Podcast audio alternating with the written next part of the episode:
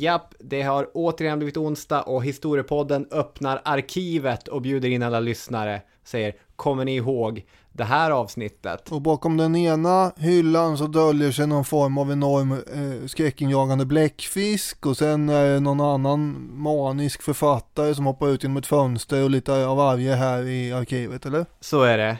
Vi ska åka tillbaka till 2019 och vårt avsnitt om den amerikanska skräckförfattaren H.P. Lovecraft. Ett avsnitt som jag älskar. Mest för att jag var inte beredd på hur omhuldat avsnittet skulle bli. Nej. Ibland när jag väljer ett avsnitt och det handlar om någon författare eller någon konstnär så är det med lite så skräckblandad förtjusning som jag presenterar det på Facebook-sidan på söndag. Därför att jag vet ju hur det oftast mottas. Därför blev chocken så, ja, men så otroligt positiv. Jag tror att det är det gladaste jag har varit. när, det gäller, när det gäller mottagande i podden. Att alla bara ja, äntligen Lovecraft. Ja, men det är roligt att höra. Att, eh, att du fick en sån, en sån eh, stund den där söndagen 2019. Ja, ett snabbt rättelser och fel också. I det här avsnittet så pratar vi om den franska författaren Houellebecq, men vi kallar honom Hollebeck. Vilket ju, det är ju så det stavas. Jaha, får vi använda den här inte-pratet till rättelse och fel-kategorin också? Det var ju bra. Ja, Det ska ju användas. så är det. Men det är ett härligt avsnitt och jag hoppas att ni, jag vet inte, tycker att det är lite kittlande. Varsågod Robin och Daniel.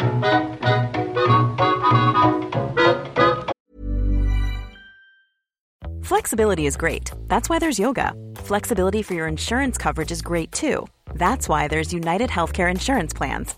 Underwritten by Golden Rule Insurance Company, United Healthcare Insurance Plans offer flexible, budget friendly coverage for medical, vision, dental, and more. One of these plans may be right for you if you're, say, between jobs, coming off your parents' plan, turning a side hustle into a full hustle, or even missed open enrollment. Want more flexibility? Find out more about United Healthcare Insurance Plans at uh1.com. Burrow is a furniture company known for timeless design and thoughtful construction and free shipping, and that extends to their outdoor collection. Their outdoor furniture is built to withstand the elements, featuring rust-proof stainless steel hardware, weather-ready teak, and quick-dry foam cushions. For Memorial Day, get 15% off your Burrow purchase at burrow.com slash ACAST and up to 25% off outdoor. That's up to 25% off outdoor furniture at burrow.com slash ACAST. Millions of people have lost weight with personalized plans from Noom, like Evan, who can't stand salads and still lost 50 pounds. Salads, generally, for most people, are the easy button, right? For me, that wasn't an option. I never really was a salad guy. That's just not who I am. But Noom worked for me. Get your personalized plan today at Noom.com. Real Noom user compensated to provide their story. In four weeks, the typical Noom user can expect to lose one to two pounds per week. Individual results may vary.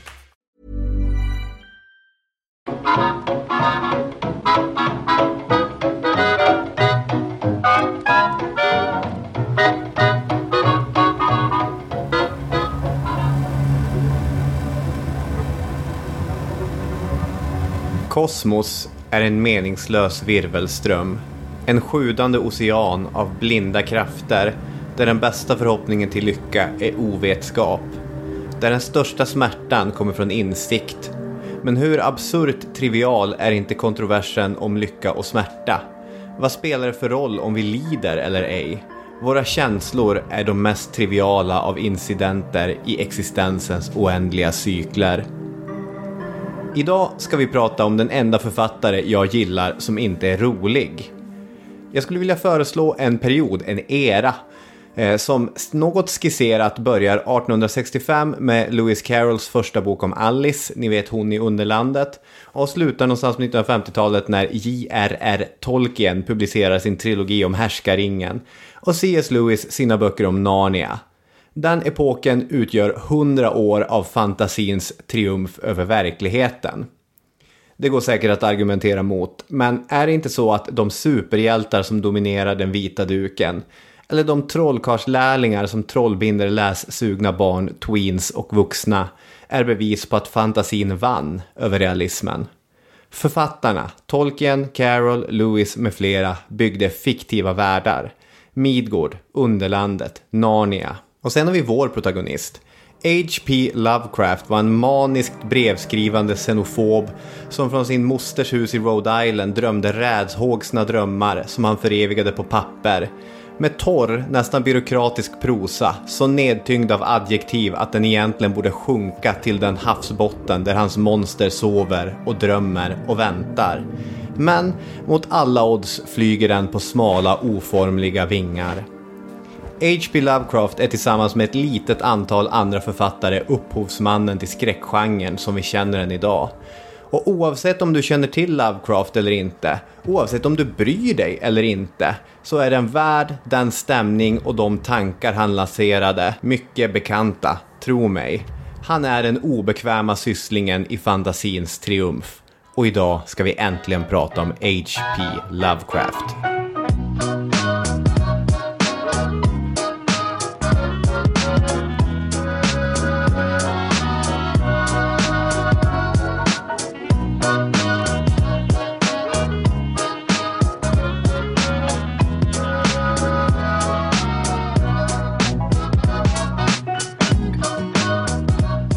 Jajamän, det ska vi. Välkomna till Historiepodden och Robin har nu valt ett av sina favoritämnen här har jag en känsla av. Ja, det är fråga om det är ett favoritämne egentligen, men det är ett ämne som jag har varit i perioder besatt av, eller väldigt, väldigt eh, intresserad av i alla fall.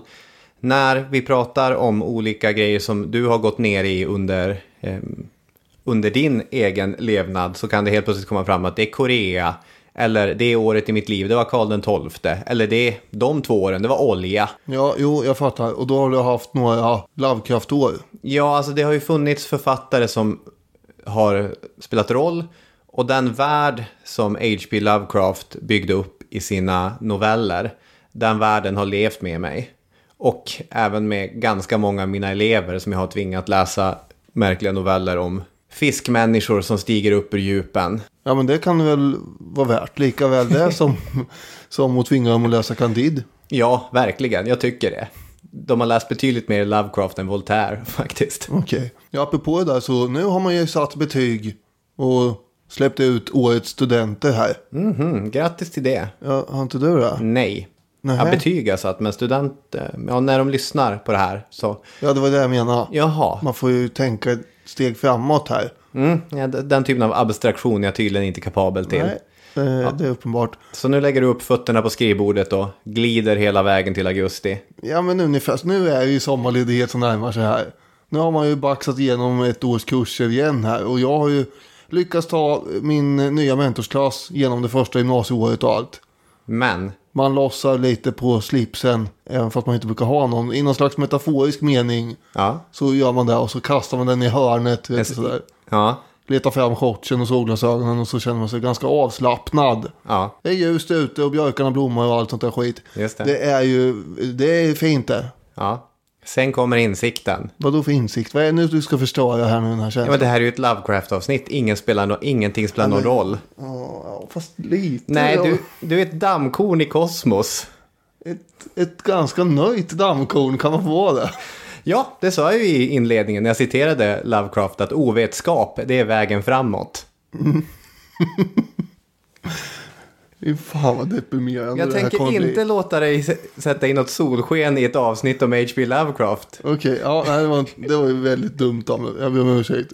Och innan vi dyker in i avsnittet så vill jag bara säga att vad härligt att alla är inne och kommenterar på, eh, på vår Facebook-sida om biljettförsäljningen. Ja. Eller ni, ni kommenterar om att ni ska gå och se en härlig föreställning såklart. Ja, det är där de kommenterar. Ja, precis. Om du vill vara ibland den härliga skaran som får komma ut i höst och titta på oss när vi nystar upp historiska konspirationer, då går du in på historiepodden.com. Varje författare som har verkat inom skräckgenren har vid mer än ett tillfälle skrämt sig själv. De människor som arbetar i kolgruvor hostar. Gitarrister har förhårdnader på sina fingertoppar Skrivbordslavar går ofta framåtlutade när de börjar närma sig medelåldern. Detta är yrkesskador. Skräckförfattare skrämmer emellanåt sig själva när fantasin presterar ovanligt väl. Stephen King. Så, vi ska prata om Howard Philip Lovecraft, född 1890 i Providence, Rhode Island, Död 1937 i Providence, Rhode Island. Ja, Vart börjar vi? ja vi kan väl börja med att hans, eh, hans pappa Winfield. hamnar på mentalsjukhus. På Just det. grund av eh, syfilis antagligen va? Mm, precis. När eh, Howard är bara två år gammal. Och då så flyttar han och mamman in hos eh, Howards eh, morfar. Mm. Whipple van Buren Phillips. Ja, Whipple Fan Bjorn Phillips. Helt Det är riktigt. Inget dåligt namn där. Nej, så är det ju. Alltså mamman Sarah Susan Phillips hade mycket starka engelska släktband. Det hade också pappan för övrigt, men eh, inte riktigt lika eh, blåblodigt. Det där är konstigt. De kallas, eller mamman kallas ofta lite så här aristokratisk när man läser eh, texter, men det fanns väl ingen etablerad aristokrati Nej. i USA vid den här gjorde- tiden. gjorde ju inte, även om det har funnits en president som hetat van Buren. Jo, så är det. Alltså de här människorna är wasps. Inte att de är getingar, utan de är white anglo-saxon protestants. Och jag läser en eh, förklaring till det från Urban Dictionary. White anglo-saxon protestant. This usually refers to affluent people in the New England area, but also of whites of old money in other areas throughout the country. Det är alltså vita, rika, inflytelserika människor, oftast i New England. Vilket ju Lovecraft är, eller på andra platser. Ja, och den här morfarn Whipple, han bor ju också i Providence. Mm. Och är en framgångsrik eh, handelsman. Lille Howard har ju inte så himla mycket vänner när han är liten. Nej. Eh, utan vad han helst av allt gör är ju att sitta i morfarns stora bibliotek och läsa böcker. Mm. Och det är böcker som är så gamla som tillbaka till 1600-talet. Ja. Och den här morfar Whipple, han serverar ju den här lille grabben som egentligen är någon form av underbarn nästan får man ju säga. En massa böcker som eh, till exempel Tusen och en natt. Men också olika barnversioner av Iliaden och Odysseen och sånt där. Så är det. Ja, och så berättar han ju en massa resor om eh, som han har gjort under sitt liv till Europa och sådär. Och Pompeji har han varit vid. Och det här är ju väldigt spännande förstås. Gamla civilisationer. För att höra på. Ja, han spetsar öronen här. Bara, oj. Mm. De här böckerna, det är, det är knappt så att man ska kalla dem böcker. Det är gamla volymer som är det allra bästa han vet. Att få sätta tänderna i en riktigt gammal volym. Men är det här verkligen helt normalt för en femåring? Nej, men det är ju... i- I många avseenden så skiljer sig ju H.P. Lovecraft från gängse femåring, 15-åring, 25-åring och så vidare. Ja, du säger att han skiljer sig. Men eh, jag kanske har några jämförelser med mig själv här framöver. Oj, mycket spännande att höra. Hur som helst så berättar den här morfarn också skräckhistorier och sådär. Men han lär sig ju med latin i väldigt unga år. Lovecraft. Och sen när... Klassisk bildning. Ja, och grekiska. Jo, men det här brukar ju ske vid någon form av utbildningsinrättning i vanliga fall. Skola alltså. Det påminner som sagt om mig när jag försökte lära mig tyska som 15-åring. Jag hade fått tag på någon av mammas gamla tyskböcker eh, från 50-talet. Eh, Hur gick det? Jag är ingen Lovecraft, så jag är väl inte det. På många sätt skulle jag säga att du har lyckats bättre med dina studier än, än Lovecraft. För det är ju en av de sakerna på grund av psykiskt eh, ganska instabil psyke helt enkelt. Och eh, allmän bräcklighet. Han går ju inte ur high school och han klarar inga universitetsstudier. Men det gör han inte. Så där står han i Daniel Hermanssons skugga. Absolut, och jag gjorde ju det till slut.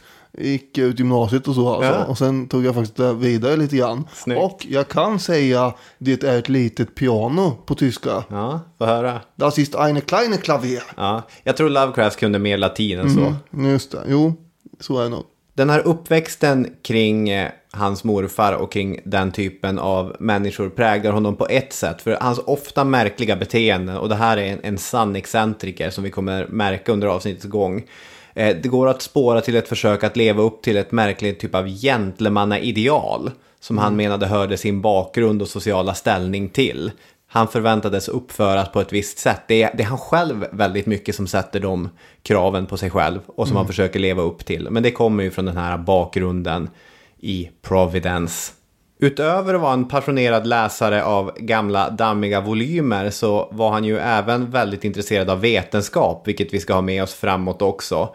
Eh, Och inte minst astronomi var den stora grejen. Det bet honom redan som barn. Ja, det är någon form av dubbelhet här i hans person som eh, ja, men man kan säga att det speglas av eh, det tidiga 1900-talets två olika populära inriktningar på något sätt. Ju. Mhm. Det är naturvetenskap och mystisk spiritualism. Ja, precis. Ja, det, vi kommer prata lite mer om det här också, hur, hur tiden eh, präglas av bägge de grejerna.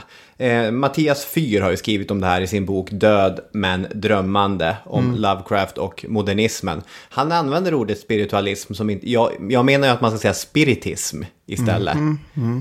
Att eh, spiritualism, det, det för tankarna fel på svenskan. Det här är ju en helt osannolikt eh, ointressant beef som du och Fyr har här. Ja, kanske skulle den kan växa, Fyr är stridbar. Duellera.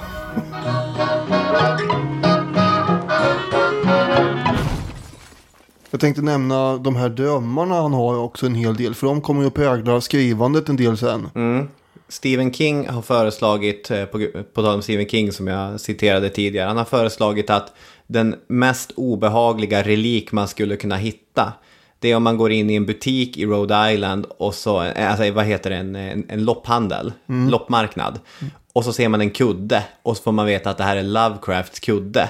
Och i Lovecrafts kudde så finns alla de drömmar som präglade Lovecraft. Och när du sover med huvudet på Lovecrafts kudde, då utsätts du för Lovecrafts tankevärld och drömvärld. Och att det vore en... Det vore någonting. Någonting vore det. Det vore ju förskräckligt. Ja, På alla sätt och vis. Han hade ju förfärliga mardrömmar. ja precis. Särskilt som barn. Och han kallar ju de här, vad ska man säga, odjuren som man såg i drömmarna för gastar, nattgastar. Mm. Och eh, när han vaknar varje morgon så ritar han ju genast av de här för att komma ihåg hur de ser ut och så. Mm. Och ibland så är han medveten om att han drömmer men har svårt att vakna upp ur drömmen. Precis. Och sådana har väl alla haft någon gång. Det har föreslagits att eh, Lovecraft hade nattskräck. Mm. Den här eh, väldigt intensiva och obehagliga drömmarna som är väldigt svåra att vakna ur. Ja, okej, det har inte jag hört talas om. Men eh, han hade ju väldiga problem att ta sig ur de här drömmarna. Han, han kämpar ju för att ta sig ur drömmen och sen när han tror att han vaknat så visar det sig att han inte har det. Och när han verkligen har vaknat då är han ju tveksam till om han har vaknat. Så det är väldigt jobbigt det där. Men efterhand så övergår det från att han är eh, aktör i de här drömmarna till att han mer observerar vad som händer. Just och så det. blir det väl lite mindre läskigt. Och det kommer bli mindre läskigt framöver ju äldre han blir också som vi kommer komma in på apropå det här med vetenskap och så. Hans drömmar blir ju till stoff också i hans texter som jag var inne på lite innan. Och det skapar någon form av mystik kring honom också. Precis som det här med King-citatet visar kanske. Det är väl relevant att påpeka också att eh, han inte var en knarkare. Kanske. Han använde inte droger, han drack inte alkohol ens. En gång testade han tobak Det var inget för han. och tjuvrökte och det var inget för han. Nej. Jag eh, testade ju också eh, snus en gång när jag var i sjuårsåldern. Ja. Och jag mådde otroligt dåligt. Det var någon eh, av de stora eh, killarna vid fotbollsplan som hade glömt någon snusdosa bredvid målet där. Ja. Och så tog jag en, det skulle jag inte gjort eh, alls det. Men jag har ju däremot inte lagt allt åt sidan bara för det. här. Så att det skiljer vi oss åt också här. Nej, precis. Jag ser att det är en snusdosa som ligger på bordet här bredvid dig. Nu, ja. Så kan det vara. En sak som jag framförallt tänker att man ska ha med sig från Lovecrafts barndom är att han var en, vad vi idag skulle kalla hemmasittare. Idag i Sverige finns det cirka 5500 barn som inte klarar av att gå till skolan för att de tycker att det är fysiskt eller framförallt psykiskt för jobbigt. Och sån var Lovecraft, sjuklig och svag. 1908 när han var 18 år gammal bröt han ihop och gick in i vad som låter som en massiv utmattningsdepression som kom att vara i nästan 10 års tid. Mellan 18 och 23 års ålder så verkar han inte ha gjort någonting alls överhuvudtaget. Kanske läst lite grann, knappt ens skrivit. Nej. Nej, det var ju inte livet på en pinne de åren direkt. Nej, Den här dubbelheten som man ständigt måste återkomma till. Någon form av motsägelsefullhet i den här karns inre ju. Eller kanske mest i hans intressen eh, egentligen. Han eh, beskriver sig själv som hedning när han var barn. Mm. I vuxen ålder alltså när han skriver brev. Han var väldigt intresserad av grekisk mytologi. Ja, han var så inspirerad av det där så att eh, han kunde ju föreställa sig de här eh, gamla sköna grekiska eh, gudarna. Det var Athena och det var Diana, det var Apollon och, och så. Ja, och vid något tillfälle så trodde han till och med att han hade sett de här antika gudarna under någon ek i verkligheten. Just det, livlig fantasi. Ja, det är ju det han har. Han har en väldigt livlig fantasi. Och det här är då i 7-8 års åldern som han är så inne i det här. Sen så går han över och blir intresserad mer och mer av kemi också vid 8 års ålder som du sa innan. Och eh, han får ju ett eh, laboratorium uppsatt i källaren av sin morfar. Bara, Jaha, ja, nu är det här som gäller. Då ska vi väl fixa lite prover och, och grejer här. Så vi får testa det fram. Det ligger ju lite grann i tiden också, det sena 1800-talet, tidiga 1900-talet. Att, Ja. att grabben är intresserad av vetenskap är ju, det är ju positivt. Ja, jag menar det. Det måste ju uppmuntras. Sen i 11-12 års åldern tror jag det är, då upptäcker han ju sin döda mormors böcker om astronomi också. Och då är det det som gäller. Och slukar han dem vetgirigt. Och det här är väl inte heller riktigt kännetecknande för ett vanligt barn kanske. Att vara jätteintresserad av astronomi. Att läsa tunga texter om astronomi. Jag vet inte. Nej, så är det. Han är lite mer vetgirig. Mm, och han gör små egna tidskrifter. Eh, den för, första varianten handlar ju då om kemi. The Scientific Gazette heter den. Och sen när han är inne på astronomispåret så gör han ju också en astronomisk tidskrift som han kallar för The Rhode Island Journal of Astronomy. Och det här låter också lite som eh, min produktion av egna serietidningar vill jag bara påpeka. Oftast egna varianter då av eh, redan befintliga figurer i och för sig. Som Tintin och Asterix och. Lucky Luke och Knasen. Du var mer som är kinesiska bootleggers. Som gjorde icke godkända varianter av klassiska figurer. Jag skjuter ner mig hela tiden. Men jag tycker ju ändå att jag har ju konstruerat, eh, vad ska man säga, odödliga karaktärer som Konrad Katt också. Ja, just det. Det ska vi inte glömma. Nej, det ska ingen ta ifrån dig. Det är din Cthulhu. Det är inte riktigt samma nivå kanske, men ändå. Eh, den här Howard Lovecraft, han börjar också skriva i lokalpressen dock. Eh, under en egen spalt om astronomi. När han är i 16-årsåldern. Och eh, då är väl min närmsta jämförelse i samma ålder. När jag skrev små notiser om division 5 fotboll i Östergötland. Och hade praktik på sportdelen i Norrköpings Tidningar. Så måste det vara. Eh, det tycker jag ändå är lite jämförbart. Ja, det var absolut. inte så förskräckligt många notiser, men ändå. Jag kommer fortsätta bolla tillbaka den här frågan med jämförelser med dig när vi kommer in på andra ämnen också. Jaha. Ja, jag tror att jag inte har så många mer jämförelser att dra nu, men vi, jag vet inte. Hur som helst, de här naturvetenskapliga tidskrifterna om kemi och astronomi, det är ju ena delen av den här dubbelheten. Och eh, det är ju den objektiva, rationella sidan kan man säga. Men den här förtjusningen i gamla tider och mystik, den är ju kvar. Det är bara att han ser den i ett annat ljus nu kan man säga. Han läste ju mycket om egyptisk och hinduisk mytologi. Försökte sätta sig in i hur det var att vara en troende eh, i det här. Men det blir ju allt svårare eh, i takt med att han blir äldre förstås och sen det här vetenskapliga intresset. Eh, För att han ser att det här kanske inte håller ihop riktigt. De här mardrömmarna börjar också avta förstås. eh, Och eh, det kanske har att göra med, med både att han blir äldre och eh, att han har ett annat approach till den här mytologin. I ett brev från 1937, eh, samma år som han dog för övrigt, så skriver han om de här mardrömmarnas utfasning. Då skriver han, jag upphörde att tro på religion och annan form av övernaturlighet och den nya logiken nådde gradvis mitt undermedvetnas fantasi. Eh, Så det är väl därför då. Men däremot så börjar han vemodigt sakna den här gamla hedniska tron ju. Eh, och de här gamla antika gudarna som han eh, har tyckt om så mycket innan. Han upplever att han har förlorat något i det ju. Mm. Jag tänker att det är viktigt att göra den poängen. Varför det är värt att ta upp sådana här eh, idéer från barndomen om en gammal eh, död skräckförfattare. Är därför att den här stora världsbyggaren, Eh, en man vars mytologi som vi kommer komma in på har påverkat väldigt mycket hur vi tänker på, på skräck och hur vi tänker kring fantasi. Som har skapat helt unika monster. Han är alltså rakt igenom materialist. Han tror inte en sekund på att det finns gudar eller monster eller demoner eller allt liknande. Utan han, han sätter vattentäta skott genom den ena aspekten av sitt liv och den andra aspekten, den mer vetenskapliga. Den här tudelade eh, identiteten som du beskriver, det är ju där den allra tydligast tar sin form, tänker jag. Han var ju väldigt skeptisk angående kristendomen också.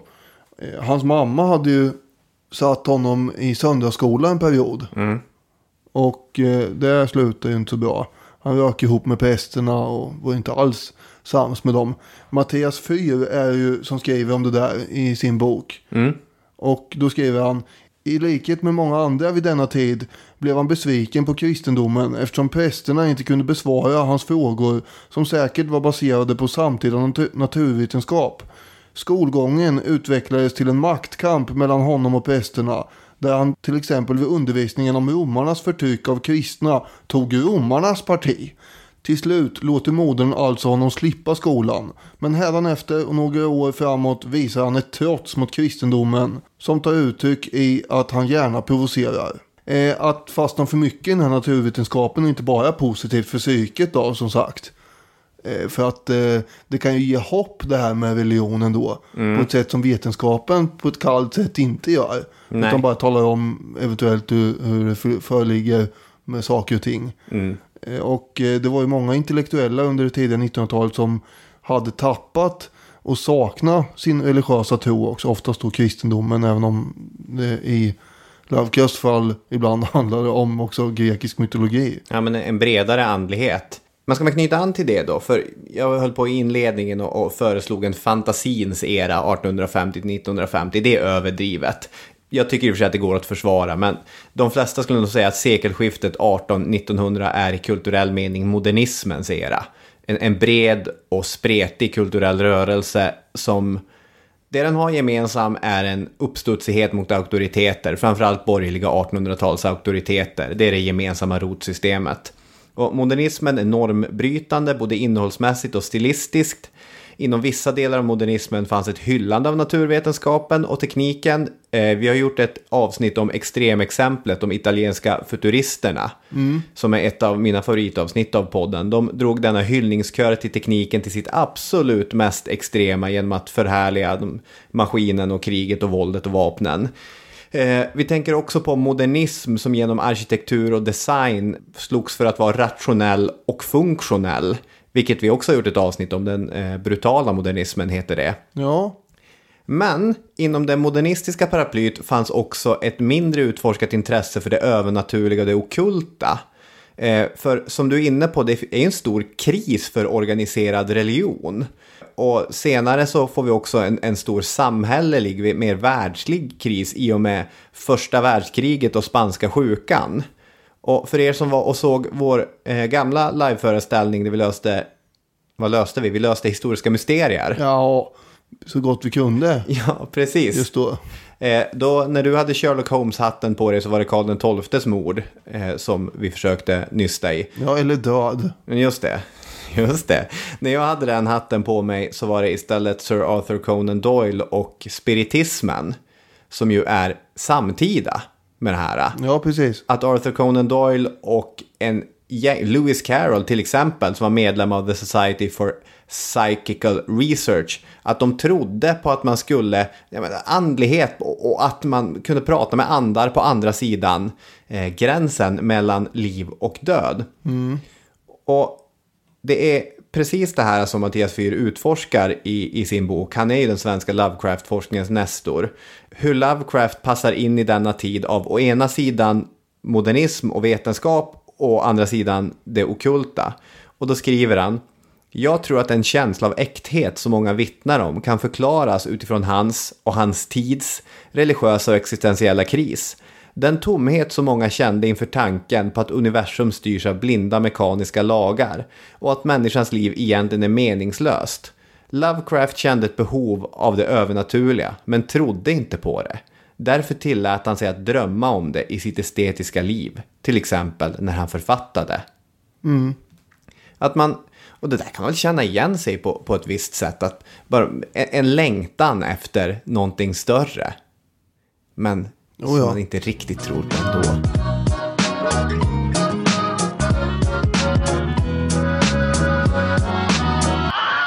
Från 1914, 1913, 1914 så upptäcker ju Lovecraft den så kallade amatörjournalistiken.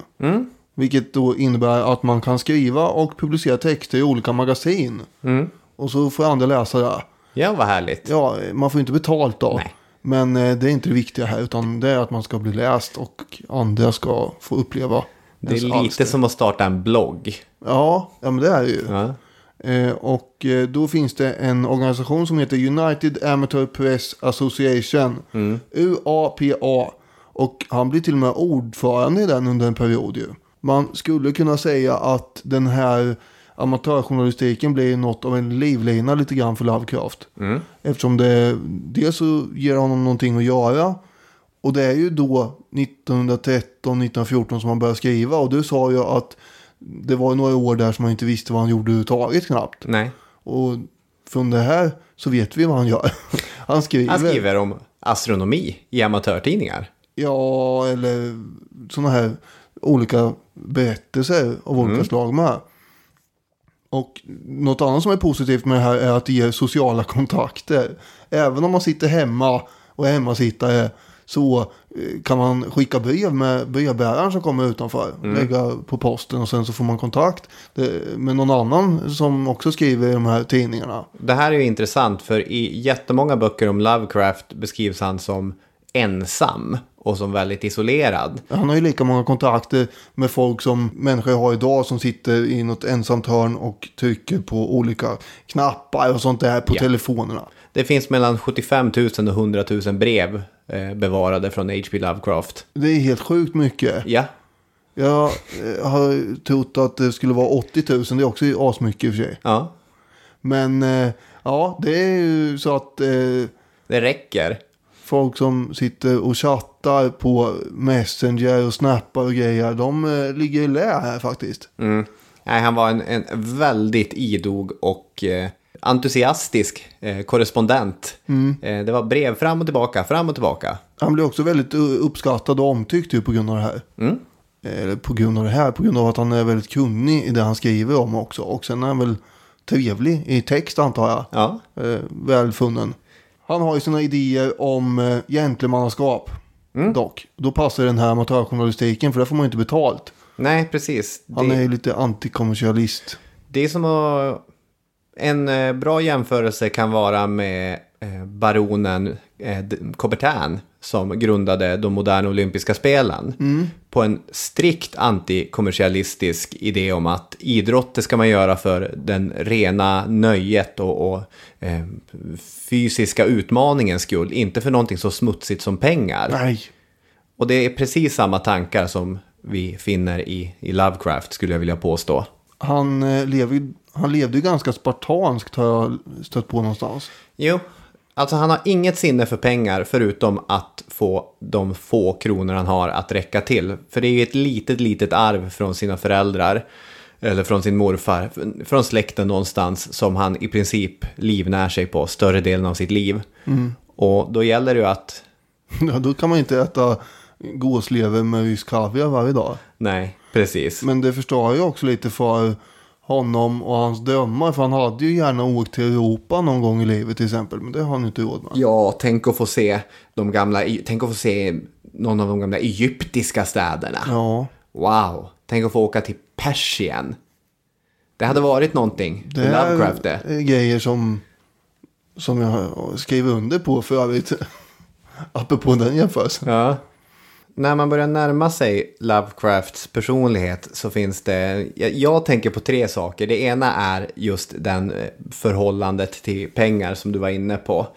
I ett brev som han skickade med sina första manuskript till tidningen Weird Tales, det är den tidningen som framförallt kommer publicera honom genom hela hans liv, så skriver han bland annat jag har ingen aning om dessa kommer vara passande, för jag lägger ej märke till kommersiell litteratur. samt citat. Jag har endast ett krav. Om ni publicerar någon av mina berättelser ska inga excisioner göras. Om berättelsen ej kan publiceras som den skrevs ner till minsta semikolon och kommatecken accepterar jag graciöst er refusering. Ingenstans i brevet försöker han sälja sig själv och sina berättelser utan han inleder med att säga jag har refuserats tidigare för just de här berättelserna. Så det är, han är inte en född försäljare. Nej, verkligen inte. Det är det ena jag tänker om honom. Det andra är att han har en väldigt märklig eh, inställning till sex.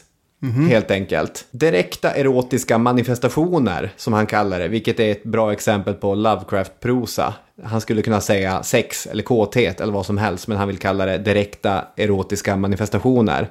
Skapade inom honom en djup motvilja, en aversion. Han tyckte det hela var mycket obehagligt.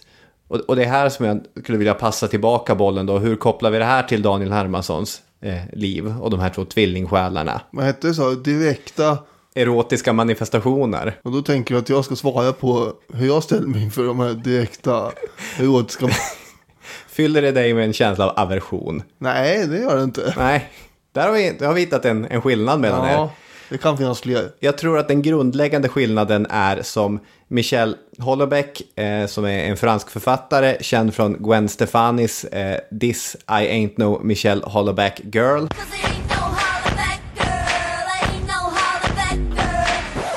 Oerhört dåligt skämt.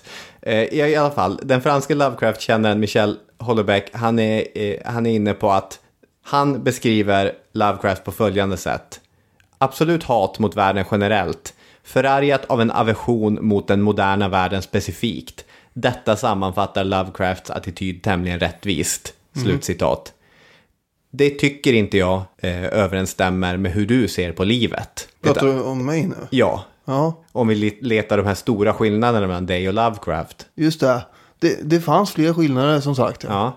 Fast det här hatet mot den moderna världen specifikt, hur känner du inför AI egentligen? Jo, jo, det finns ju återigen likheter med. Det, så är. AI är ju ingen fan av, det vet vi alla. Han eh, måste ju dra in lite pengar då och då i alla fall. Och jag har för mig att han blir övertalad av nära och kära då och då. Så att säga att ändå försöka göra någonting för pengar. och eh, då blir det spökskrivande. Och det är en fantastiskt rolig incident när han ska spökskriva en, en berättelse åt Harry Houdini. Apropå den här eh, föreställningen vi hade i höstas. Där du pratade om Harry Houdini också. Just det, han är ju den typen av person som figurerar på gränsen mellan det realistiska och det övernaturliga under den här perioden. Ja, han är utbytarkung helt enkelt. Ja, men framförallt så åker han omkring och avslöjar falska medium. Ja, det gör han ju också. Jag tror många känner igen honom som utbytarkung ändå. Jo, jo, men i förhållande till det ockulta så är det Ja. väl mer relevant att han Absolut. blir en sorts mediumjägare. Mm, Okej, är, så är det. Eh, Lovecraft ska ju då skriva en story som handlar om eh, Houdini. Och det ska vara som om Houdini själv har skrivit det och så ska det här publiceras. Eh, och det här sker ungefär exakt samtidigt som eh, Lovecraft ska gifta sig. Och eh, i den här vevan och röran så tappar han bort manuset till Houdinis story på en järnvägsstation. Ja, Och det här leder till en ganska eller, oerhört tragikomiska scenen där eh, Howard och hans nya fru Sonja sitter hela bröllopsnatten och skriver ett nytt manus åt Houdini. ja. Och det är ju, han kanske tyckte att det var en, bra sysselsättning eh, för att undvika de här eh, erotiska manifestationerna. direkta erotiska manifestationer. Det, det är möjligt. Kanske var därför han eh, tappade bort inom citationstecken då det här manuset. Ja. Det här var ju väldigt typiskt för Lovecraft skriver ju för att tappa bort eh, sådana här grejer. Och eh, eh, komma sent och sådär. Mm. Jag säger inget, men det finns paralleller. Under pyramiderna heter novellen som han spökskriver åt eh, Harry Houdini också. Eh, om en sorts utbrytare. Den ska ju vara som självupplevd utbrytning från att vara under pyramiderna. Helt enkelt. Den här frun då, Sonja, hon eh, övertalar honom också att skicka in lite texter till den här nybildade magasinet då, Weird Tales. Det är där han kommer skicka in allting sen. Men han var ju lite avig till det där. Till slut så gör han det ändå. Han måste ju, han måste ju bidra med några ören till eh, hushållet helst. Och eh, alla de här fem novellerna han skickar in i första vändan, de blir ju publicerade allihop. Det här tyder ju ändå på att det finns en marknad för skräck och så, eller hur? Ja, det tycker jag. Ja. Eh, intressanta fakta är ju att den här eh, Cthulhu vaknar. Den fick han bara, jag säger bara med tanke på hur känd den sen blev, 165 dollar för. Det är inte jättemycket, även om det är mer på den tiden än vad det är nu förstås. Eh, så att eh, det här är ju inte en kille som går och blir rik på det han skriver direkt. Den novell han fick mest för var Dunwich Horror. Eh, 244 dollar betala Weird Tales för den. Mm. Då var han ju hyfsat etablerad också. ja, Men det är ändå inga miljoner direkt. Nej, verkligen inte. Och menar, en av aspekterna som jag gillar med Lovecraft, och, och där finns ju en, en direkt passning till Frans Kafka också, det är ju att när Lovecraft plockar ner skylten så är han ju helt omedveten om att han egentligen har gjort något avtryck i världen. Han har skrivit några noveller som har blivit publicerade. Han har skrivit ganska många brev till olika människor. Men han vet ju ingenting. Han vet absolut inte att två stycken människor kommer sitta i ett eh, rum i Sundbyberg eh, hundra år senare och diskutera honom. Nej, Det tror jag skulle ge honom en riktig djup eh, obehagskänsla. tror du? Ja, gud ja, det tror jag absolut. Jaha. Ja, Det enda rakt igenom dramatiska som hände under Lovecrafts levnad var att han träffade Sonja Haft Green, en frånskild 38-årig judinna som drev hattbutik i New York. De var båda amatörjournalister, vilket var hur de träffades. Och hon förälskade sig i honom, tog kommandot och han följde med strömmen. Det är min tolkning i alla fall. Den 31-åriga oskulden som satt med sin korrespondens och sina drömmar och sina berättelser. Han var inte den som tog tag i ödets tjurhorn och sen brottade ner det till golvet. Nej. Utan han var väldigt mycket, han följde strömmarna helt enkelt. Med Sonja flyttar Lovecraft till Brooklyn och får pröva på livet som fattig i storstaden. Eh, John Darnielle, musikern och författaren, har en låt som heter Lovecraft in Brooklyn. Och refrängen går ungefär You ask me how I feel today, I feel like Lovecraft in Brooklyn.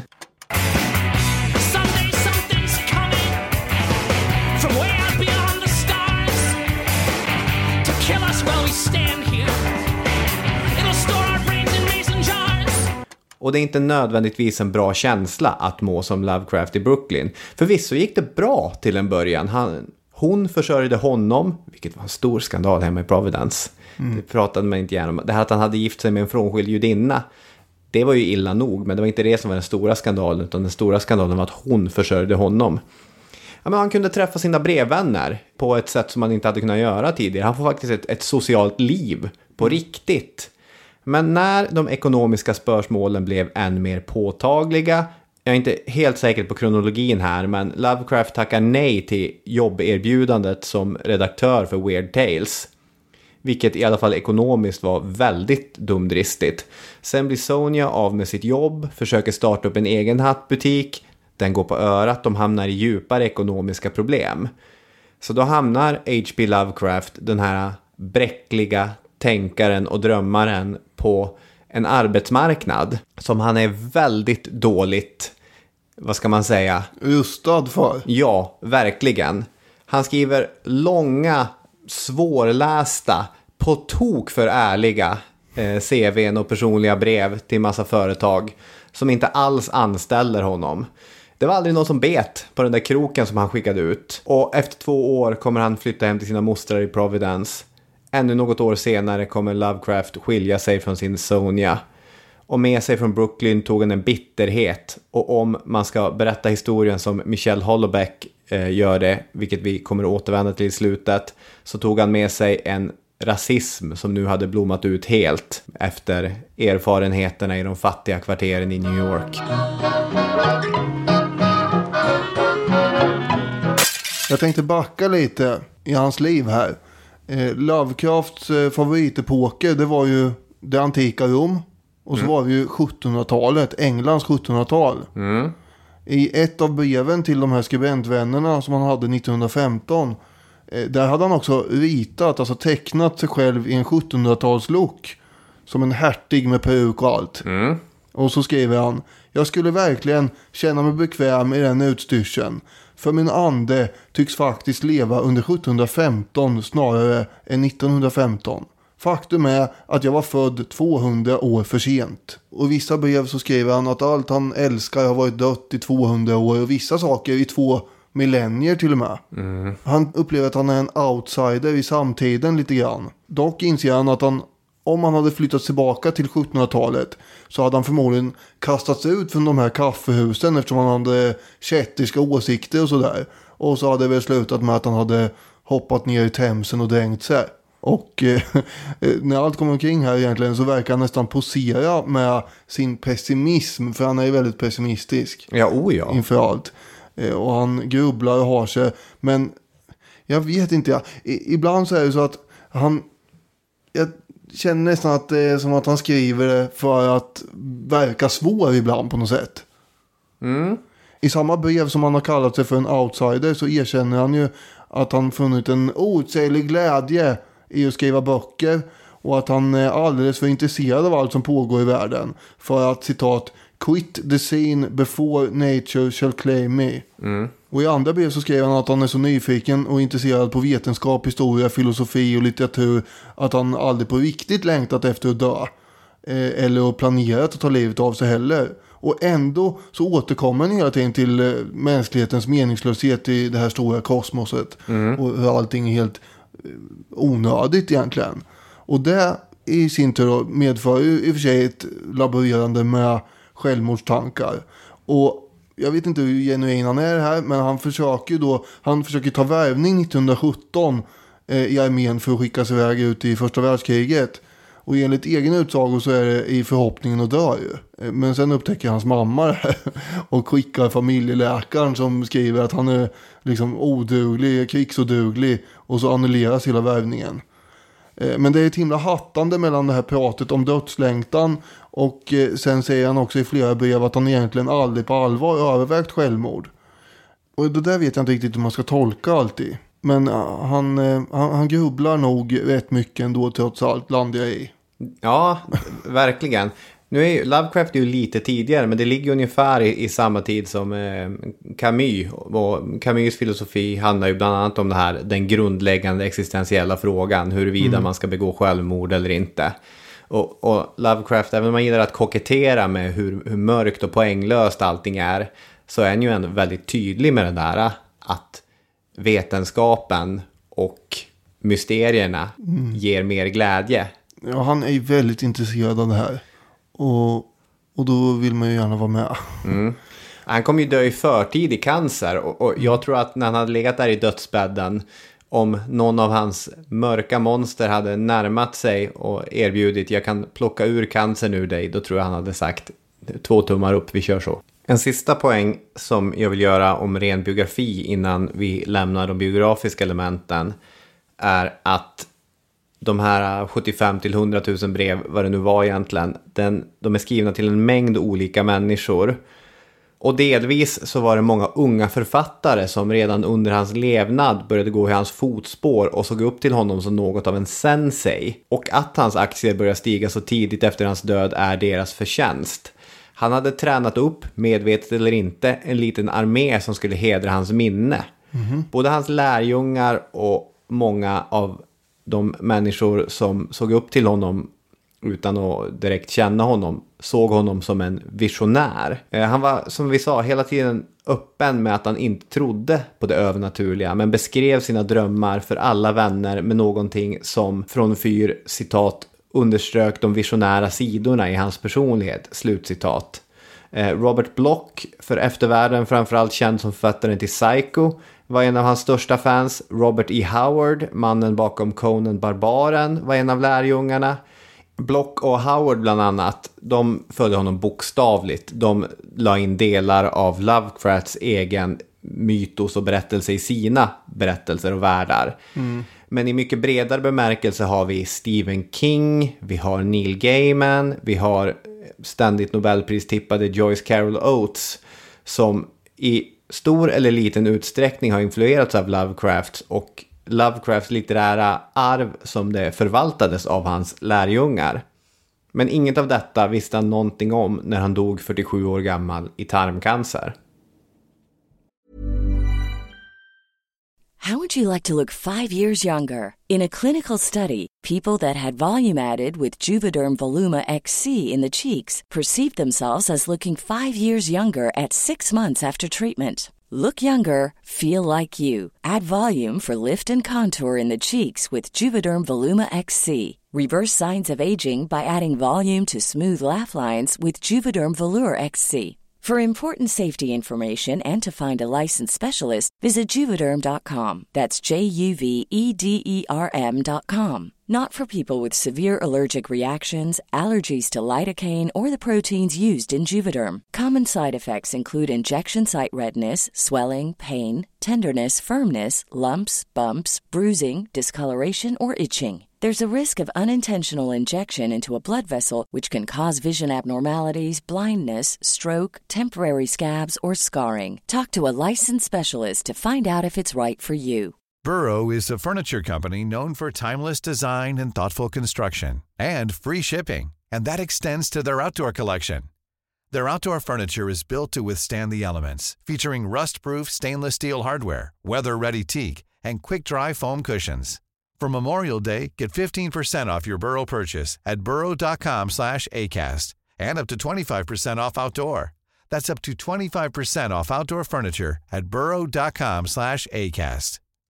Millions of people have lost weight with personalized plans from Noom, like Evan, who can't stand salads and still lost 50 pounds.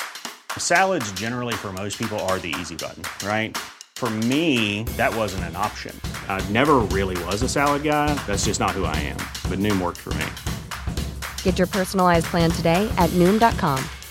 Real Noom user compensated to provide their story. In four weeks, the typical Noom user can expect to lose one to two pounds per week. Individual results may vary.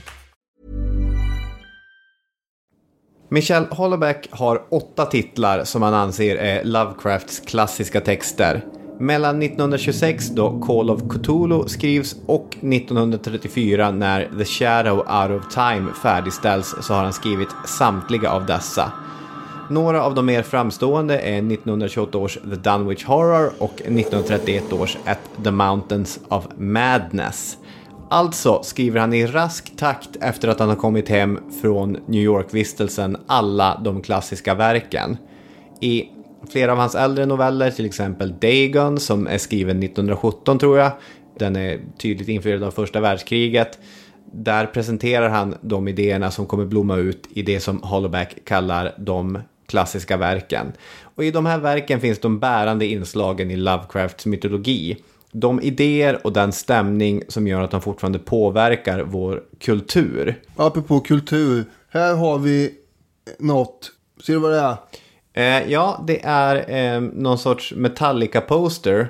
Ja. Och så nedanför står det Cthulhu Awaken och så är det då hälften bläckfisk, hälften man, hälften drake, översteprästen, översteprästen Cthulhu som H.P. Lovecraft har beskrivit i till exempel sin The Call of Cthulhu. Ja, ja de eh, använder ju Cthulhu ganska mycket eh, emellanåt i eh, sina posters och så. Jag vet inte, jag är ingen Metallica-fan eh, tyvärr just nu eftersom jag inte vet hur eh, det hänger ihop riktigt. Men det kan säkert någon förklara. Eh, de har väl säkert gjort något album som he- heter det eller något sånt där. Men det är ett... nu sitter du och hånler åt mig här, vad gör du? Nej, det, Jag, nej, jag det, ville det bara jag få in här att det finns i populärkultur på alla möjliga sätt idag. Mm, absolut. Om, om jag tillåts citera Jocke Berg och Kent, deras Petroleum, så finns raderna Tror du det finns något okänt där ute? En urtidsgud som inte vill bli väckt. Något som gömmer sig i djupen, som bidar sin tid och drömmer om petroleum, tungmetaller och drömmer om fossil och döda koraller och drömmer om strålskadade atoller. Vilket är en direkt passning till just den kändaste figuren eh, Cthulhu som ligger där och, och drömmer på botten. Men jag vet inte, poängen jag tror jag ska försöka göra här är att det handlar egentligen inte om enskilda monster, även om Cthulhu har fått speciellt starkt populärkulturellt genomslag. Lovecraft handlar istället om en ny metod för att beskriva, eller snarare att skräcken har en annan klangbotten än klassisk skräck. Det är andra eh, känslor som den spelar på. Och eh, jag ska försöka göra det här tydligt vad jag menar.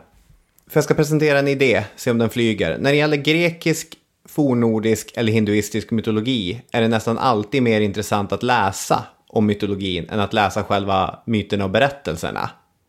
Alltså samlingsverken är lika starka som själva berättelserna. Att plocka upp några av de gamla isländska dikterna, det är jätteintressant. Men det är nästan lika intressant att läsa någon som har läst de här och sen sammanställer dem och bara berätta vad som står. Ja, det tror jag. Och så får man upp de där bilderna. Med Lovecraft är det inte så. Det är i alla fall min upplevelse. Delvis beror det säkert på vilka som känt sig hågade att försöka. När du läser en bra Lovecraft-novell, säg The Call of Cthulhu, så är stämningen tät och ödesmättad. Men den här stämningen den försvinner när inslagen i mytologin lyfts från sina berättelser och generaliseras. Kanske för att idéerna inte riktigt är så sammanhängande eh, och så preciserade. Det faktum att de ligger bortom vårt förstånd. För det är mycket det det handlar om. Att eh, i H.P. Lovecrafts värld så finns gamla varelser, gudar, saker från rymden som existerar. Det är obegripligt för människan. Och bara när, när vi närmar oss det, när vi äntligen får insikt om hur obetydliga vi är, då får vi sån obehaglig kontext på vår egen obetydlighet. Att allting bara faller. Och i Lovecrafts berättelser så blir ofta berättaren galen. Ja. När det här avslöjas. Det är ju ofta någon som får tillgång till någon farlig kunskap. Och sen så blir de spritt språngande galna. Men är det inte någon slags av typ olika dimensioner som det rör sig om också? Eh, Olika dimensioner, olika världar. Ja. Allt det där. Men det, det jag hade tänkt säga är att det är svårt att på något Linné-sätt kategorisera och artbestämma Eh, den här Lovecraft-världen. Skapa Wikipedia-sidor och så vidare. Det är många som gör det, men jag tycker inte riktigt att det flyger. Med det sagt, här kommer en generalisering. För Lovecrafts mytologi är hans arv. Och de litteraturvetare som har tagit det längst tillskriver den mytologin stor vikt. Eh, Francais Lacassin, en numera död fransk kulturjournalist, skrev i ett förord till en Lovecraft-samling att ingenting lika originellt som detta går att hitta sedan Homeros och den medeltida epiken. Citat. Vi måste ödmjukt konstatera att det vi har att göra med här är en founding mythology, en ny grundläggande mytologi. Det första genuint nya sedan Homeros och den medeltida epiken. Det här är såklart en överdrift. Men det visar hur högt vissa värderar Ja. Lovecrafts eh, värld och Men berättelser. det tog ju vara lite av en överdrift. Jag tänkte vi kan flika in Neil Gaiman, den eh, brittiska författaren, serieskaparen och, och allt vad han nu håller på med så får han förklara lite grann vad som är nytt. prior to Lovecraft, if you read horror, if you read ghost stories, you always have a vision of a world which is fundamentally hospitable. God is looking after you. God is looking after the good people. Good people will probably survive horror stories or ghost stories or whatever.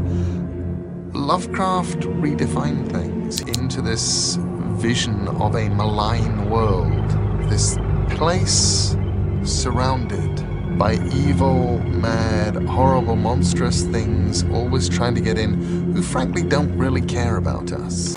Världen är inte bara ond, den är likgiltig. För själva grundtanken är att människan sett till universum och till kosmos är obetydlig. Det finns krafter, varelser och perspektiv där ute som är hundrafalt mer komplexa än vad människan kan begripa. Jorden är en prick av många prickar i ett universum där liv finns. Vi är inte speciella på något sätt, snarare tvärtom.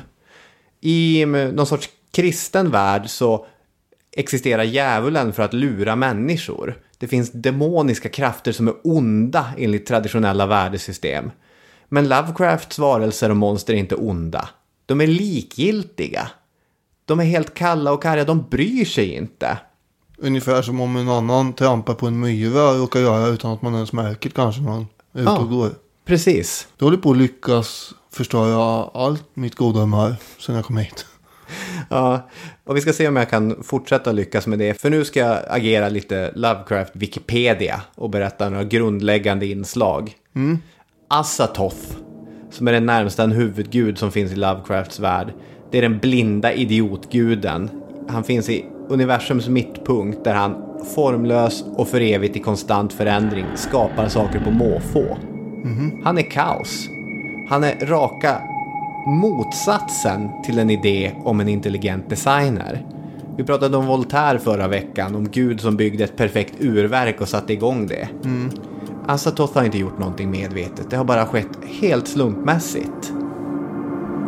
Och i den här världen så finns de olika då. Vi har sagt Cthulhu flera gånger, en stor varelse som ligger på botten av oceanen i väntan på att en dag stiga upp. Lika delar man, bläckfisk och drake, en slags överpräst för sin ras, kallad de mäktiga gamla.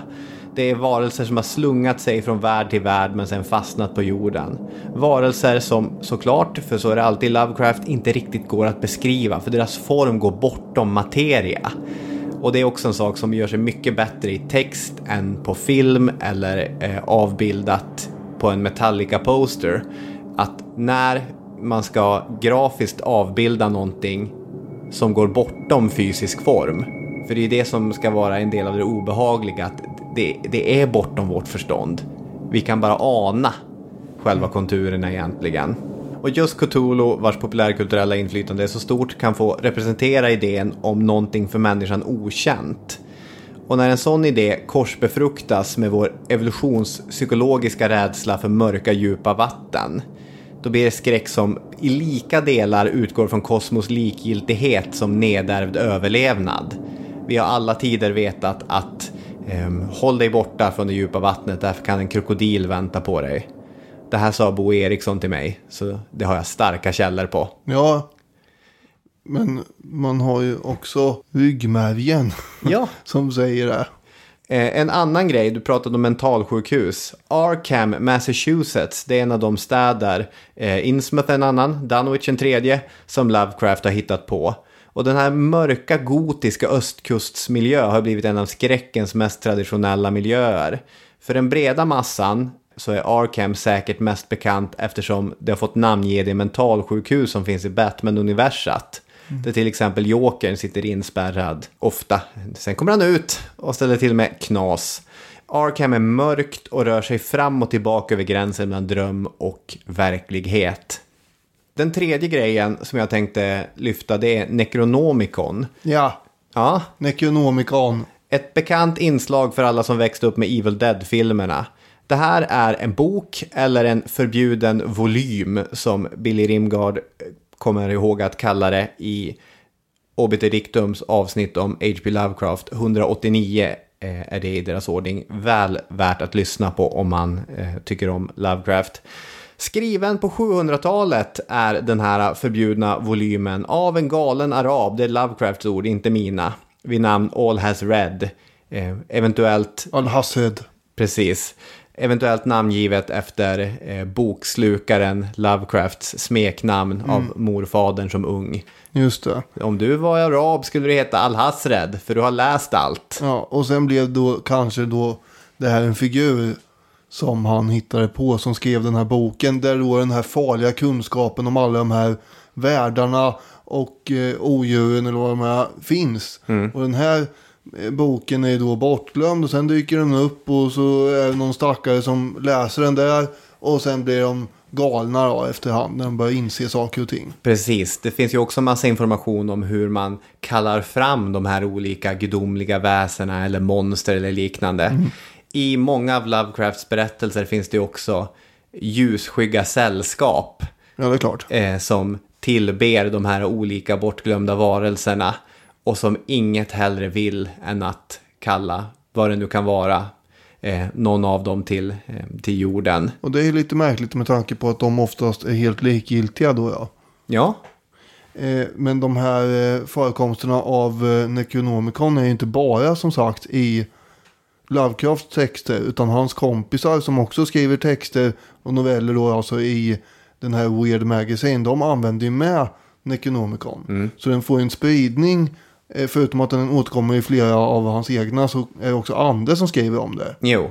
Och vidare så till exempel i Sam Raimis Evil Dead-filmer, till exempel i Neil Gaimans Sandman-serier.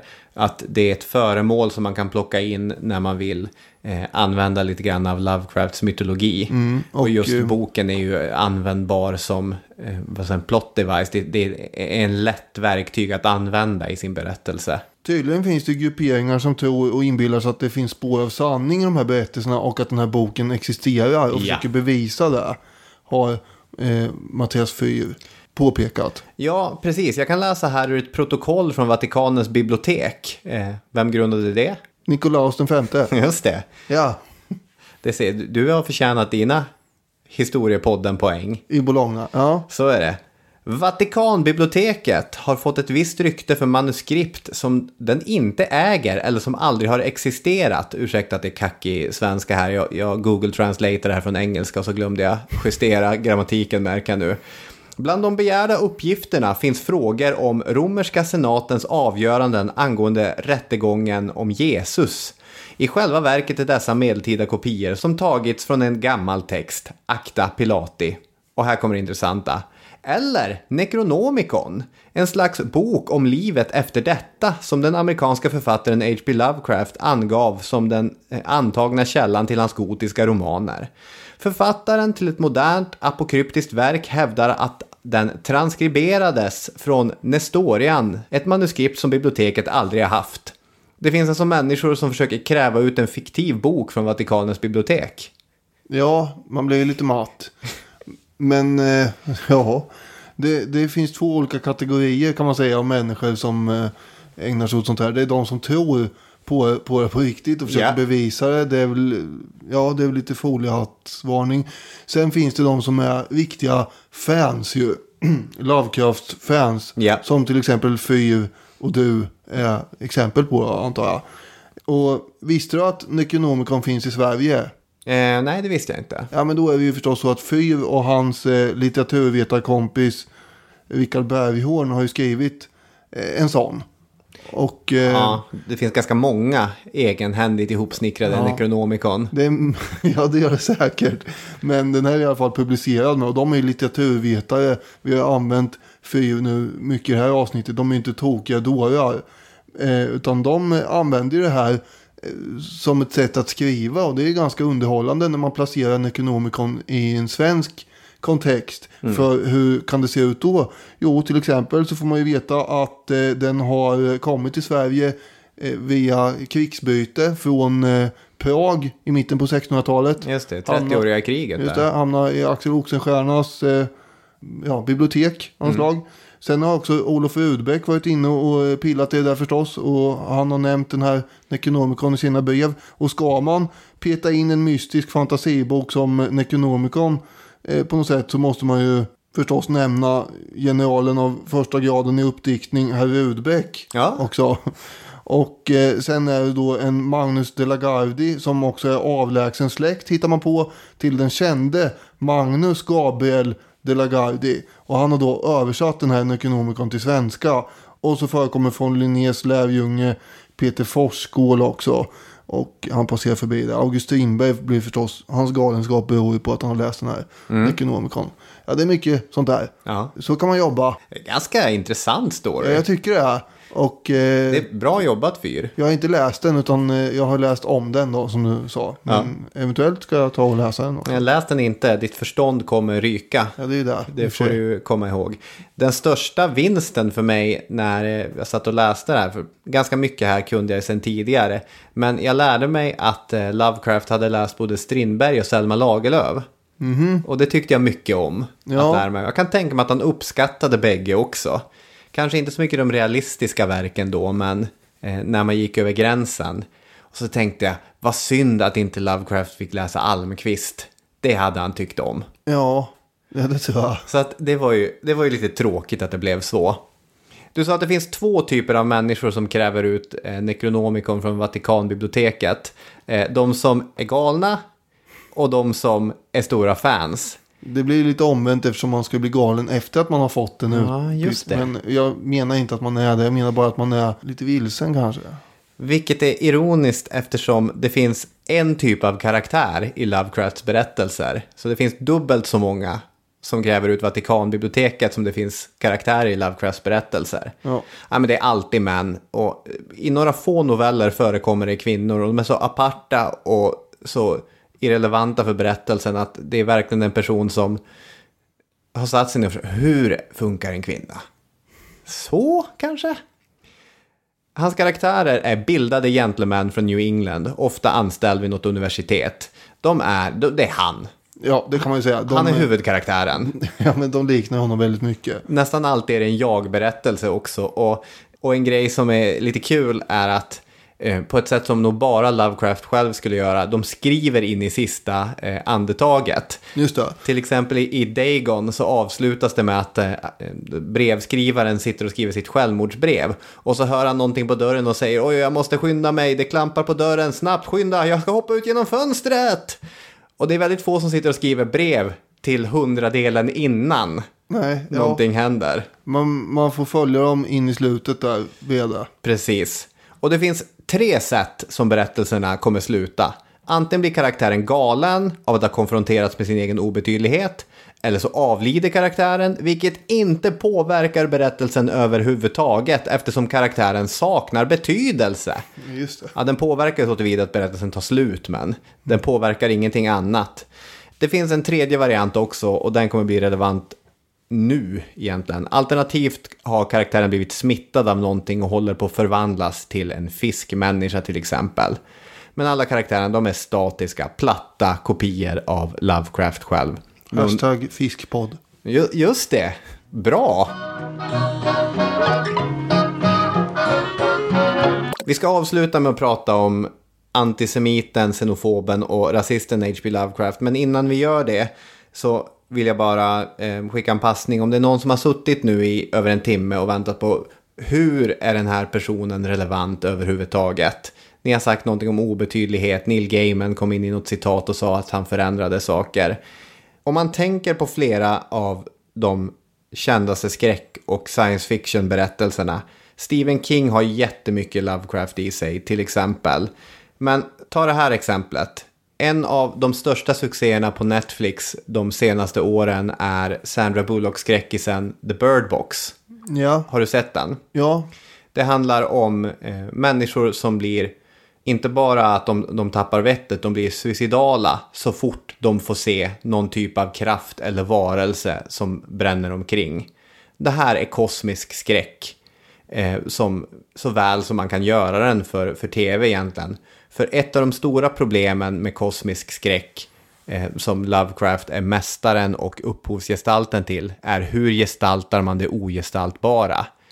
Och i Bird Box, spoiler alert, där är ju själva grejen att man får inte se den här eh, varelsen eller kraften eller mörkret. Så därför så går alla omkring med ögonbindlar. Men alla de här karaktärerna i Bird Box som ser och lägger ögonen på det onda, vad det nu är, de blir precis som Lovecraft-karaktärer. galna, Mm, precis. topptunnor, jättegalna Mm. och suicidala som du säger. Bird Box är ett jättetydligt exempel på hur H.P. Lovecraft har hjälpt till att skapa den mörka, likgiltiga, obetydliga eh, skräckvärlden som mycket av berättelserna idag handlar om. Och det är hans stora insats, där har han gjort ett pionjärskap. Allt det här, tycker jag i alla fall, måste ställas mot hur rasistisk H.P. Lovecraft egentligen var. Ja, hur var det nu med de här skurkarna som finns i de här novellerna? Om eh, liksom huvudpersonen mycket liknar han själv. Hur är då skurkarna? Ja, ja, det finns väldigt obehagliga tendenser här. Man ska väl först och främst säga att hur rasistisk han egentligen var, det är någonting som forskarna trätar om. Den förståelsen som jag hade med mig in i det här avsnittet när vi påbörjade researchen, det var att han var rasistisk redan innan New York-vistelsen. Men mer på ett så var alla på den här tiden och i den här kontexten sättet. Medan han efter att ha bott eh, några år i New Yorks slum fick tävla om jobb med italienare och afroamerikaner och där radikaliserades han. Och det är också den berättelsen som Michelle Hollebeck lägger fram i sin essä. Och jag tycker fortfarande att det är ganska starka argument som stödjer den. Inte minst är citatbanken slående. Lovecraft ser citat rat-faced Jews eller citat monstrous half-breeds slutcitat. Det går att lyfta betydligt värre citat från Lovecraft från den här tiden också, men eh, vi behöver inte göra det grövre än så. Han var övertygad rasbiolog, vilket som vi har punkterat tidigare i denna podcast, det var inte ovanligt för vetenskapligt intresserade människor under den här tiden. Att hoppa på det, det var ju en, en, en, en verklig vetenskap under det tidiga 1900-talet. Det är ju med, med facit i hand som vi kan poängtera vilken otrolig pseudovetenskap det hela var. Han såg upp till Mussolini, men var mer osäker kring Hitler. Ibland intresserad och påhejande. Ibland så såg han Hitler eh, som citat en clown. Slutcitat. Grejen är, han dör ju 1937. Så han hade ju ett år senare verkligen varit tvungen att bekänna färg Ja, kring. Hitler. Eh, Mattias Fyr har ju vecklat in sig, eller har, 2011 så var han indragen i någon form av eh, replikkrig med någon kille som hade skrivit en recension om eh, Lovecrafts eh, noveller. Och där eh, handlar det mycket om då rasismen, vara eller inte vara. Och där påpekar ju då bland annat Fyr som går i försvarsställning för sin idol. Att han är ju för tusan gift med en judinna. Just det. Och eh, han gjorde ingen vidare skillnad på de olika raserna och så vidare. Men eh, på samma sätt så kan ju den här eh, Hollebeck lyfta fram en massa citat som pekar på något annat. Så att det här är ju, han, han var tämligen rasistisk. Ja, alltså det här argumentet, han var gift med en judinna. Det är ju väldigt mycket, eh, jag har en kompis som är invandrare. Eh, det, det, ja, det är ett icke-argument. Eh, men den viktigaste delen i Fyrs argumentation hänger samman med vad han menar är hela Lovecrafts sätt att förhålla sig till världen. En uppdelning i å ena sidan känslor och å andra sidan förnuft.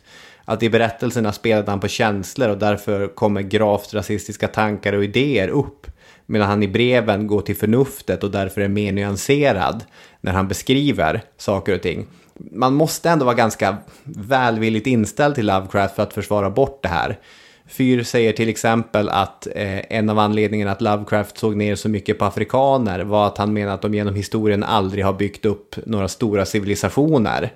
Och de stora civilisationerna, till exempel stora Zimbabwe, det visste man inte då. Hade Lovecraft vetat det, då hade han inte tyckt så. Men det är ju flera led av om så hade. Ja, det är ju det. Michel Houellebecq drar sitt resonemang väldigt långt. Han menar att det är den här radikaliseringen i, i Brooklyn som leder till de stora texterna. När han kommer tillbaka rädd och besegrad, då släpper han lös skräcken och osäkerheten.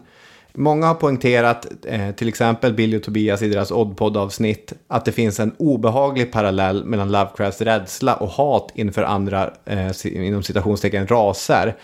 Och att flera av hans berättelser slutar med att protagonisten har blivit smittad med någonting och nu långsamt håller på att degenerera. Det är ju den rasbiologiska tanken omsatt i skräcklitteratur. Så flera av berättelserna är eh, ganska, ganska obehagliga och i vissa förekommer också väldigt, väldigt grova rasistiska stereotyper och nidbilder. Men en annan grej, eh, och nu är det sista saken jag snor från Oddpod-avsnittet här. De lyfter ett citat från William Hudson som är en rappare och kompositör.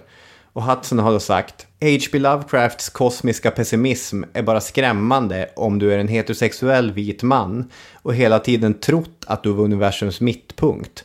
För alla andra, och det är här hans rasism spelar roll, är vetskapen om att du inte är den viktigaste i universum en lättnad. Jag tycker det är intressant att hans karaktärer blir galna när de inser att mänskligheten inte spelar någon roll. Det är bara skrämmande om du någonsin trodde att du var viktig och om allt i samhället har intalat dig att du är dominerande. Det går alltså att göra en passning om man vill till Lovecrafts karaktärers kosmiska skräck inför insikten om att inget spelar roll och den uppblåsta roll som bland annat rasistiska strukturer har skapat. Men även det är en, vad ska man säga, tolkning som drar det hela ganska långt. Jag ser framförallt en, en rädd människa som har väldigt livlig fantasi. Ja, han har ju det. Men det är intressant att det är så många människor som försöker tolka hans texter på både det ena och det andra sättet. Och eh, man kan ju också tänka sig att många har rätt i sina tolkningar tillsammans. Så är det, och då kan jag inte låta bli att tänka på ett av Lovecrafts kändaste stycken, inledningen till The Call of Cthulhu. Nu vill jag bara påpeka att det här, det här är inte planerat nu. Utan jag eh, säger någonting och så tar du upp en bok och ska läsa ett citat här nu. Det är väldigt intressant. Vad kan det bli? The most merciful thing in the world, I think, is the inability of the human mind to correlate all its contents. Mm. We live on a placid island of ignorance in the midst of black seas of infinity, and it was not meant that we should voyage far. The sciences, each straining in its own direction, have hitherto harmed us little, but someday the piecing together of disassociated knowledge will open up such a terrifying vistas of reality and our frightful position therein that we shall either go mad from the revelation or flee from the deadly light into the peace and safety of a new dark age. Han säger att de vetenskaperna som är spridda och, och, fragmenterade har inte grävt mycket men en dag kommer de tillsammans enas och då kommer vi förstå allting och då är det kört. Ja, eh, det ska bli skönt med sommarlov i alla fall. Ja, verkligen. Eh, vi får hoppas att, att inget urtidsmonster vaknar upp och, och sabbar allt innan dess. Nej, jag ska försöka hämta mig efter den här timmen. Ja, det kommer gå utmärkt. Tack så mycket för att ni har lyssnat allihopa. Jag vill bara påpeka att jag har inte trott att jag är universums eh, centrum heller. Så att det kanske inte är så farligt att man är obetydlig. Nej, det är en av fördelarna med att växa upp i Ringarum. Ringarum. ja. ja, tack så mycket för att ni har lyssnat. Tack Vi så mycket. hörs nästa vecka. Hej! Hej, hej.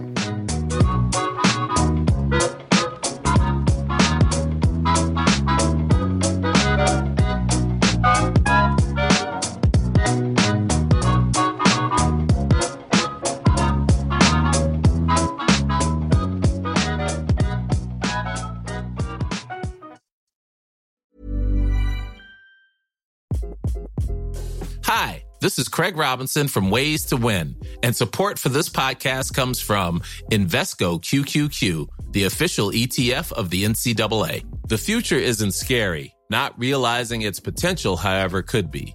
Just like on the recruiting trail, I've seen potential come in many forms as a coach. Learn more at Invesco.com slash QQQ. Let's rethink possibility. Invesco Distributors, Inc. When you make decisions for your company, you look for the no brainers. And if you have a lot of mailing to do, stamps.com is the ultimate no brainer. It streamlines your processes to make your business more efficient, which makes you less busy. Mail checks, invoices, legal documents, and everything you need to keep your business running with stamps.com. Seamlessly connect with every major marketplace and shopping cart. Schedule package pickups and see your cheapest and fastest shipping options from different carriers. With rates up to 89% off USPS and UPS rates. And with the Stamps.com mobile app, you can take care of mailing and shipping wherever you are. Make the same no brainer decision as over 1 million other businesses with Stamps.com. Sign up with Code PROGRAM for a four week trial, plus free postage and a free digital scale. No long term commitments or contracts. That's Stamps.com. Code PROGRAM.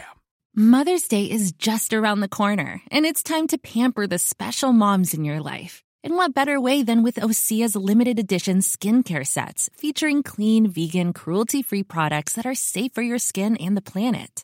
Osea is a women founded, women led brand that's been making seaweed infused products for nearly 30 years. This Mother's Day, Osea has two limited edition sets, perfect for gifting or keeping for yourself. Their Golden Glow body set includes three clinically proven bestsellers for silky, smooth, glowing skin, while the Glow and Go facial set has everything she needs to achieve spa level results at home. They're so beautiful, you can skip the wrapping. For a limited time, you can save up to $48 on Osea's sets, plus get free shipping. That's Mother's Day made easy. Pamper the moms in your life and get 10% off your first order site wide with code MOM at OseaMalibu.com. That's O S E A Malibu.com code MOM.